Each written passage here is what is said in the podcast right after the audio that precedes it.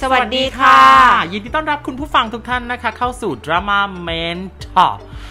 และคุณยังคงอยู่กับดูหนังดูละครย้อนดูคนพอดแคสต์พอดแคสต์ที่คนคุยสบายหัว และคนฟังสบายใจดำเนินรายการกับคนสวยคนเดิม นั่นก็คือ ฝนอาทรีวณิชตระกูลค่ะ และสาวสุดเซ็กซี่หุ่นสะบึมฟุ้มฟั่มอย่างตุ่มตามนัทกรถาวรชาติค่ะ แหมวันนี้มีไตเติ้ลพ่วงมา ดูตื่นเต้นดีเพราะว่าแนะนำตัวแบบเฉยๆคุณอาจจะแบบว่านึกภาพไม่ออกเราก็เพิ่มเติมนิดนึงให้คุณจินจินตนาการ เห็นภาพเราชัดขึ้นเหรอ ใช่เพราะห็น โอเค ณ ดี ณจะ มาก เห็นเราจากแค่เอ่อข้างหน้าของเพจ หน้าปกเหรอคะ หน้าปกเล็กน้อย หน้าปก แต่แล้วแล้วหน้าปกเราตรงกับคำโปรยที่เรา ตรงค่ะ พูดถึงตัวเองไปตะกี้ป่ะ สาวสวยสดใส โอเค กับเซ็กซี่หุ่นสะบึม และในสัปดาห์นี้ค่ะ จะเป็นสัปดาห์ที่เราเมาส์มอยกันถึงหนังที่ จะว่าไปก็ เป็นหนังคลาสสิก เขาเรียกอะไรนะ อายุเยอะที่สุดที่เราได้ดูกันเลยไหมคะ ในช่วงนี้ ใน ที่ ช่ เรา วงนี้ ที่เราอัดเทปกันเนี้ยค่ะ ใช่ ที่เราอัดคลิปเนาะหนังเก่าหนังเก่าหน่อย ตั้งแต่ปี 1955 ค่ะ โอ้โห อันเนี้ยอ่ะจุดที่ทำให้สนใจอยากดู เพราะว่าชอบนางเอก ก่อน มา หนู ก เกิดสามสิบปี อันนี้ก็น่าจะก่อนใครๆเกิดเยอะแยะอะค่ะ เออชอบนางเอกค่ะ เพราะว่านางเอกคือ เกรซเคลลี่ เขาว่ากันว่า เขาไม่ใช่เขาว่ากันว่าตัวเองได้แล้วว่าสวยมากๆเลย แล้วก็เกรซเคลลี่เป็นเจ้าหญิงไงคะ ในชีวิตจริงอะเป็นเจ้าหญิง จริงเหรอ จริง เป็นเจ้าหญิงอะไรอ่ะ เจ้าหญิงเกรซเคลลี่ไง หรอ อ้าว ไม่รู้ไม่รู้ อ๋ออ๋อ ข้ นี่ มูล นี่เรานี่เราไม่ได้เตรียมนะ เอาแต่ไม่ไม่ไม่เคยได้ยินใช่ไหมเออเสียชีวิตไปแล้วค่ะ เกรซเคลลี่เป็นเจ้าหญิงเอ่อที่นครรัฐโมนาโคค่ะ อ๋อ คือเป็นดาราฮอลลีวูดแล้วก็สวยมาก แล้วก็ได้แต่งงานกับเจ้าชายจริง ๆ ในชีวิตจริงอะแต่ว่าก็คือจริง ๆ แล้วเป็นควีนนั่นแหละ แต่ว่าโมนาโคเขาเป็นนครรัฐเล็ก ๆ ไง ก็เลยมีตำแหน่งแบบเป็นเจ้าหญิงอะเขาไม่ได้เป็นคิงกับควีนอะก็เป็นเจ้าชายเจ้าหญิง แต่เป็นผู้ปกครองรัฐค่ะ แล้วก็สวยมาก คือเห็นรูปเห็นภาพอะไรตอนที่เป็นคนวัยกลางคนแล้วอะค่ะ ที่ครูเห็นอะนะก็สวยไม่มีรูปไหนไม่สวยเลยอะ อืม ก็เลยอยากเห็นว่าหนังที่เขาเล่นน่ะ คือคือคนสวยบางทีอะค่ะ ที่เราเห็นจากภาพนิ่งอะก็คือสวย แต่ว่าเวลาพูดแล้วไม่ได้สวยเท่า ไม่มี อยู่ เส นิ่งๆอะใช่ ก็เลยอยากเห็นอยากได้ดูหนังที่เขาเล่น ม พอเห็นว่ามีเรื่องนี้ก็เลยตั้งใจดูค่ะ ก็สวยสวยมากอะ เออจริง จริง อืม เลย ตอนนี้เปิดรูปไปดูด้วย อืม แล้วแล้วสถานที่ก็เหมือนสวยด้วยนะที่ถ่ายใช่ไหมคะ ในหนังใช่ไหมคะ ใช่ เอ่อเขาทำเป็นเอ่อฉากอยู่ที่ริเวราของฝรั่งเศสค่ะ ริเวรา เป็นเมืองตักอากาศ เมืองนิส แฟ ก็ ชั่ เป็น ยอะ วิว เปอร์ ส เซ็นต์ วยใช่ก็เป็นยุค 50 อ่ะ ก็แฟชั่นก็สวยคือ จริง คือตั้งใจว่าจะดูสบายๆ ทุกอย่างสวยลงตัวแล้วพระเอกก็หล่อแครี g แกรนด์อย่างเงี้ย ก็คือคนรุ่นเดียวกันกับกับเกรซเคลลี่นั่นแหละเนาะ อืม อื ก็ดูแล้วไม่ผิดหวังค่ะ อันนี้ดีนะ แต่ว่าเออที่ที่ไม่ได้สังเกตคือเป็นหนังของพ่วงกับคนดัง นั่น ฮิช ก็ คอก คือ เป็นหนังของฮิชคอกค่ะไม่ได้ไม่ได้อันนี้จริง ๆ แล้วพลาดคือปกติแล้ว คือหนังฮิชคอกอ่ะเป็นหนังดังอยู่ ค่ะ แล้วนะคะ แต่ว่าไม่ได้จุดเริ่มต้นคือมาจากดาราไงก็เลยไม่ได้สนใจว่าเป็นหนังของใคร แต่พอเริ่มต้นดูอ้าวก็หนังฮิชคอกนี่ ก็เลยตั้งใจดู แล้วก็เอาไม่ผิดหวังจริง ๆ ค่ะ เรื่องมันก็เป็นแบบพล็อตง่าย ๆ ก็คือตัวละครพระเอกอ่ะ ค่ะ เออเป็นขโมย ค่ะ ที่ที่ขึ้นชื่อลือชา แล้วก็ตอนนี้ก็เลิกอาชีพนี้แล้ว อ๋อ เป็นสุจริตชนคนหนึ่งอะไรเงี้ย แต่ว่ามันมีคดีโจรกรรมเครื่องเพชรเกิดขึ้น แล้วคนก็เลยพุ่งเป้าไปที่เขาอ่ะ ว่าเขาคือผู้จรกร ก็ รม เออก็ต้องเป็นขโมยก็ต้องเป็นเขานั่นแหละอะไรอย่างเงี้ย เพราะว่า ฝีมือแบบนี้มีเขาคนเดียว ใช่แต่ปรากฏแล้วแล้วตัวละครก็เลยจะโดนจับอะไรเงี้ยแล้วก็เลยตัวละครก็เลยต้องเอ่อแก้ต่าง แก้ข้อกล่าวหาให้ตัวเองอะค่ะ ว่าจริง ๆ แล้วฉันเป็นผู้บริสุทธิ อืม อันเนี้ยคือคือพล็อตทางเรื่องว่าเขาจะทำยังไงให้ทุกคนเชื่อว่าเขาไม่ได้เป็นขโมยอ่ะ ก็คือต้องจับขโมยตัวจริง ให้ได้ อ๋อก็เลยกลายเป็นพระเอกหนึ่ง ใช่ อ่ะแล้วเป็นยังไงคะ เมื่อดูไปแล้วเนี่ย ความโดดเด่นของเรื่องนี้เป็นยังไงบ้าง นอกจากความสวยงามทั้งหมดทั้งมวลที่ว่าไปแล้วนะคะ สิ่งที่น่าสนใจมากในหนังก็คืออันนี้จากตัวเองเลยนะ คือ ค่ะ ดนตรีประกอบเพราะมากเลย แล้วก็ตื่นเต้นเราใจ อุ้ยแต่ว่าดนตรีประกอบเมื่อก่อนต้องเป็นแบบเครื่องจริงเนาะ ใช่ จริงหมด คือ นะ คือ ไม่มี เอ่ เทค อ โนโลยีนะ ใช่ คือพล็อตนะนะ อาจจะไม่ได้หวือหวามากตะกี้จากที่เล่าไปเนี่ยนะคะ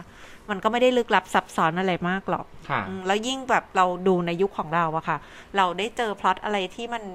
ที่มันซับซ้อนหวือหวาอะไรเงี้ย ค่ะ เยอะแยะเลย อันนี้ก็เลยพล็อตก็ไม่ค่อยไม่ค่อยดึงดูดอะไรขนาดนั้นนะแต่ว่าดูความสวยงามดูอะไรไปเรื่อยแล้วดนตรีก็เพราะ ค่ะ ตื่นเต้นเร้าใจตลอดทั้งเรื่องเลยค่ะ จนเคลิมอะอันนี้สารภาพ เคลิม คือ เมื่อ ดู ไหร่ แล้วเคลิมหมายถึงว่าแอบงีบ ไป อันนี้ตอนที่ดู แต่ นะ เขายาวไหมเหมือนเหมือนเหมือนหนังยาว ก็ประมาณ ยู่นค สองชั่วโมงค่ะ ไม่ได้ยาวมากก็ปกติอะแต่ว่ามีช่วงที่งีบอะในความเป็นจริงนะ อันนี้ก็คือเคลิ้มไปเคลิ้มมาก็งีบไปค่ะ คงสับประงกอยู่หน้าจอไปหน่อยนึง เสร็จแล้วยังไงรู้ไหมคะ ยังไงคะ กระเด้งขึ้นมาเพราะว่า อยู่ๆหนังก็เงียบค่ะ แต่ว่ามีภาพอยู่ มีภาพอยู่คือคือเหมือนคงคงงีบไปโงกไปโงกนิดนึงอะแล้วพอรู้สึกตัวขึ้นมาเฮ้ยทำไมมันเงียบอะ อ๋อ เข้าใจปะ ค่ะ คืออยู่ๆมันเงียบอะค่ะ ก็เลยรู้สึกตัวไง เงียบแบบไม่มีดนตรีหลัง เงียบแบบ เงียบ มีแต่ภาพ กริบเลยไม่มีเสียงประกอบเสียงรีดติ่งจักรจันเลยอะไรเลยไม่มีเลยอะ่ะ เงีย ด บ น แ ตรีประกอบหายหมดเลย นึ่งสองสาม เออ เงียบ ตะกี้มีอุปผมอันนี้นึงอ่ะแต่ว่าเงียบกริบอะค่ะ ไม่ ค่ะ มีเลยแล้วก็ เออมีเป็นแบบเนี้ยอยู่สามช่วง อ๋อ แต่ว่าช่วงที่หลับไปน่าจะเป็นความเงียบช่วงที่หนึ่ง โชคดี เออแล้วก็แล้วก็พอพอมันเงียบไปมาอ่าเราก็ตื่นขึ้นมาค่ะ ตื่นขึ้นมารู้สึกตัวขึ้นมาก็เฮ้ยอะไรอะ่ะ ตอนแรกนึกว่าเสีย อ่าคิดว่าแบบ นึกว่าหนังเสียหรือว่าเกิดอะไรขึ้นทำไมมันเงียบล่ะ อ่า ก็เลยมองไป เอ้าภาพก็ยังมีอยู่ยังเคลื่อนไหวอยู่เอ๊ะเอ๊ะยังไง ก็เลยย้อนกลับไปดูว่ามันเสียหรอหรืออะไร ก็ปรากฏว่าอ๋อเปล่าเปล่ามันเป็นความตั้งใจ เทคนิคของเขา ใช่ว่าเขาเล่นกับความเงียบไงคะคราวนี้ก็เลยเลยดูใหม่ ย้อนไปใหม่ที่หลับไปทั้งหมดอะตั้งต้นใหม่ เพื่อจะได้เข้าสู่ อยาก ช่งเงี รู้ บ ว่า อย่ง มันยังไงกันแน่ มีเหตุผล อะไรเงี้ยก็เลยดู แล้วก็พบว่าฮิชคอกอะพ่วงกับอะนะคะ เล่นกับความเงียบได้ดีมากๆ เลยที่ว่ามีสามช่วงอะตอนหลังดูรอบสองอะก็เคยก็เลยตั้งใจจับเวลาดูว่าเขาเงียบนานเท่าไหร่อะเขาเงียบเกือบสองนาทีเนี่ย โอ้ ซึ่ง ให นาง นนะ แล้วในหนังสองเอ่อร้อยยี่สิบกว่านาทีก็คือ เงียบครั้งละสองนาทีนี่คือนานนะ เพราะว่าภาพมันต้องดำเนินไปเรื่อยๆ คน ใช่ ดูจะอ ใช่ ยู่หรือไม่อยู่ตรงนี้เลย ใช่ ล่ะ มีมีภาพตัดให้ดูเรื่อยๆ ภาพไม่ได้แช่นะคะ เป็น ค่ะ ภาพนู่นนี่ไปเรื่อยๆอย่างเงี้ย ค่ะ แต่ว่ามันเป็นความเงียบที่มีความหมายมาก ๆอะ่ะ เพราะว่าเราเราตั้งใจดูเลยว่าดูดูอยู่ มีเพลงระทึกระทึกอยู่อยู่เงียบ อุ๊ยทำอะไรอะ่ะอืมก็ดู แล้วก็อาจจะมีพอพอ ทันทีที่แหวกเสียงที่แหวกความเงียบมา มัน ค่ะ เป็นมันเป็นสิ่งที่มีความหมายมาก ค่ะ เช่นฆาตกรโผล่มาหรือว่าอะไรก็ตาม ซึ้งๆ เนี้ยเออขึ้นมา สะดุ้งเลยอะ่ะ ดู จริงเหรอ รอบสองแล้วยังสะดุ้งเลย ดูเพลินๆอยู่แล้วก็อุ๊ อ่ะแสด แล้ ง วก็ ว่าเขาเป็นเทค ตกใจ นิคที่ดีที่เขาใช้ความเงียบมีความหมาย ใช่ อ๋อ คราวนี้เราลองมาดูสิว่าเอาเรื่องเนี้ยแหละนะ ความเงียบที่ ค่ะ มีความหมายเนี่ย ตามว่าดูกันสิว่าเสียงเงียบที่มีความหมายในชีวิตจริงของคนเราอะค่ะ ค่ะ มีอะไรกันได้บ้างคะ เอ่อถ้าสำหรับตัวเองเนี่ย เงียบตอน ไม่พอใจ เหมือนกันเลย หรือเงียบตอน เหนื่อย หมดแรง หมดแรง เออก็เหมือนกัน หรือเงียบตอน ต้องการสมาธิ และไม่ชอบความเงียบเวลาคนอื่นเงียบใส่ด้วยนะ แน่นอน เพราะว่าแหมง่าย ๆ อย่างสมมุติว่าเราเราส่งข้อความไป ค่ะ หรือโทรไป ค่ะ ไม่แบบยังติดต่อกันไม่ได้แล้วอีกฝ่ายเงียบใส่อะ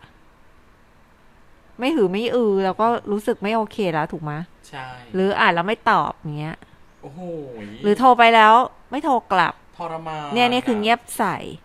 เราก็ไม่โอเค เพราะเรารอเนาะ ใช่ เพราะเราคอย หรือแม้กระทั่งที่บอกตอนต้นว่าเงียบเพราะเราไม่พอใจเนี่ย เพราะว่าเราอยากให้เขาคิดได้แหละ อืม แต่ว่าเราก็ไม่อยากทำร้ายน้ำใจ บางทีเราเราโต้เถียงไม่ได้ไงคะ อ่า หรือว่าพูดไปก็เดี๋ยวไปกันใหญ่ก็เงียบละกัน สองไอเดีย อืมเงียบแล้วกัน หรือเงียบเพราะว่าไม่อยากให้เรื่องเราวมันลุกลามบานปลายแต่จริงๆข้างในโคตรคุกรุ่น โอ้ อะ โห แย่กว่าพูดออกมาอีก บา ซึ ง นา ที มิจะเข้า ใช่บางทีพูดออกไปอาจจะ คือพูดออกไปคงรุนแรงอะแต่ว่ามันก็จบนะ อ่ะจริง บางทีถ้าเราไม่พูดอะไรเลยแล้วใช้ความเงียบอะ่ะ มันก็อัดอกอะ่ะ อัดอกเราด้วยนะคะ อัดอกเราท็อกซิกมากค่ะ จริง อืม หรือแม้กระทั่งวันที่พอบอกว่าวันที่เหนื่อยจะชัดเจนมากคือวันที่สอนยาวๆแล้ว แล้วแบบตั้งแต่เช้าจะหลดเย็นแล้วพอขึ้นรถขับรถกลับบ้านเนี่ย เราก็จะเงียบ ไม่อยากคุยกับใครแล้ว ไม่เปิดเพลง อะจริง ใช่ป่ะ รู้สึกว่า โอ๊ย เหมือน ไม่ เอน ไหวเลยหรือไปเที่ยวอ่ะ อ๋อ ไปเที่ยวแบบ สถานที่บันเทิงที่เสียงดังมากอึกกระทึกแบบต้องตะโกนคุยกันซึ่งไม่รู้จะไปทำไมแต่ว่า จริงซึ่ง ทุกคนก็ทำเพราะว่าไปแล้วก็ต้องแหกปากตะโกนคุยแข่งกันกับเสียงอึกกระทึกนั้น แล้วก็เหนื่อยมากคุยกันไม่รู้เรื่องแล้วก็หยุดคุยเถอะ เงี้ย ขึ้นรถเสร็จปุ๊บ เงียบ อืม โอ้ซึ่งต้องบอกว่าเสียงเงียบเหล่านั้นล้วนมีความหมายและคนใช้เสียงเงียบเหล่านั้นในการสื่อสารเสมอ ใช่ เงียบไม่ได้แปลว่าไม่มีอะไร ถูกไหมคะ และส่วนใหญ่ที่เราใช้ความเงียบมีอะไรทุกทีเลยอะ ใช่ มันเนี่ยอย่างที่ตามบอกก็สรุปว่า มันมันสื่อสารถึงอะไรตั้งหลายอย่างนะคะ อาจจะเป็น ใช่ มันไม่ได้เงียบแบบไร้ความหมายแต่ว่ามันมีทั้งความโกรธ ความไม่พอใจ ความอึดอัดคับข้องใจ หรือว่ากระตุ้นให้เขาคิดอะไรก็ตาม ใช่ แล้วในขณะเดียวกันเนี่ย มันต้องบอกเลยนะคะว่า ก็ยังคงเน้นว่าเอ่อเงียบได้แต่อย่าลืมที่จะสื่อสารในที่สุด เพราะว่าบางทีในฐานะที่เราเป็นคนน่ะเนาะมันก็เป็นสัตว์สังคมต้องการการสื่อสารสองทาง ต้องคุยรู้เรื่อง ใช่ แต่ถ้าเกิดข้างหนึ่งเงียบข้างหนึ่งคุย มันจะคุยกันไม่รู้เรื่องมันจะชวนกันตี ถ้าเงียบทั้งคู่ล่ะ โอ้โห ไม่ต้องคุยกันแล้ว พอเถอะ อยู่ในภาวะนั้นเลยค่ะทางใครก็ทางมัน ใช่ ก็ก็อาจจะเป็นหนทางที่ทั้งคู่ได้เรียนรู้ว่าแบบนี้น่าจะดีกว่า ค่ะ บางทีบางทีแบบความสัมพันธ์นั้นจบลงด้วยการที่ว่าต่างฝ่ายต่างเงียบต่างฝ่ายต่างเฟดแล้วก็รู้ตัวเองเลยว่า เราไม่ไปต่อ มั มัน ไม่มีการสารสัมพันธ์แล้วมันเป็นถ้าเป็นแบบนั้นนะมันเป็นการจบความสัมพันธ์ที่เจ็บปวดนะคะ ตามว่าไหมเพราะว่าถ้าเผื่อว่าอย่างน้อยพูดกันน่ะ มันอาจจะดีไม่ใช่มันอาจจะมันน่าจะดีกว่าที่จะเงียบหายอะ่ะ เพราะว่าเราก็ไม่รู้ว่ายังไงเหรอ มันจบไม่สวยอะ่ะเนาะว่าไหม หรือว่าเรา ทำไมทำหน้าอย่างนั้นล่ะคะ หรือว่าคือในมุมของตามันไม่ใช่ไม่ถึงกระจบไม่สวยแต่ว่า หนูมองว่าเรากลัวว่าเราจะจบกันไม่สวย เราก็จบกันแบบนี้แหละ ใช่ซึ่งมันซึ่งมันทรมานกว่าไงตามบ้านไหมล่ะ มีประสบการณ์ไหมคะ มัน มัน มัน มันอาจจะแย่กว่า ที่จะ เราจะไปต่อไหมคะ หรือเราจะเงียบใส่ผู้คุณผู้ฟังแล้วก็บายบายไปเลย ก็มันก็เป็นส่วนที่เป็นส่วนหนึ่งของชีวิตที่ทำให้เราได้เรียนรู้ว่าความเงียบมันมีความหมาย ค่ะ แล้วเป็นความหมายที่เราไม่อยากจะยอมรับเลย ใช่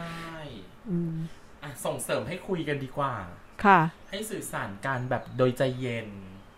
อืม แล้วก็อย่างหนังเนี่ยก็บอกแล้วว่าทุกครั้งเนี่ยที่เงียบเนี่ยตัวร้ายโผล่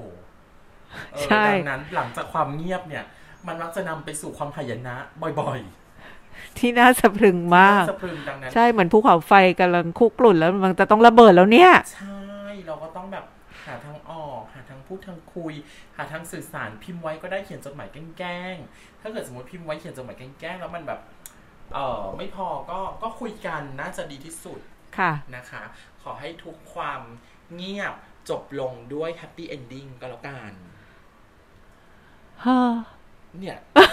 เศร้าจริงๆ เพราะว่า ใช่ เพราะว่า เพราะว่าพอพอย้อนกลับไปแล้วเนี่ย ในหนังเนี่ยมันโชคดีที่ว่า พอเงียบแล้วว่า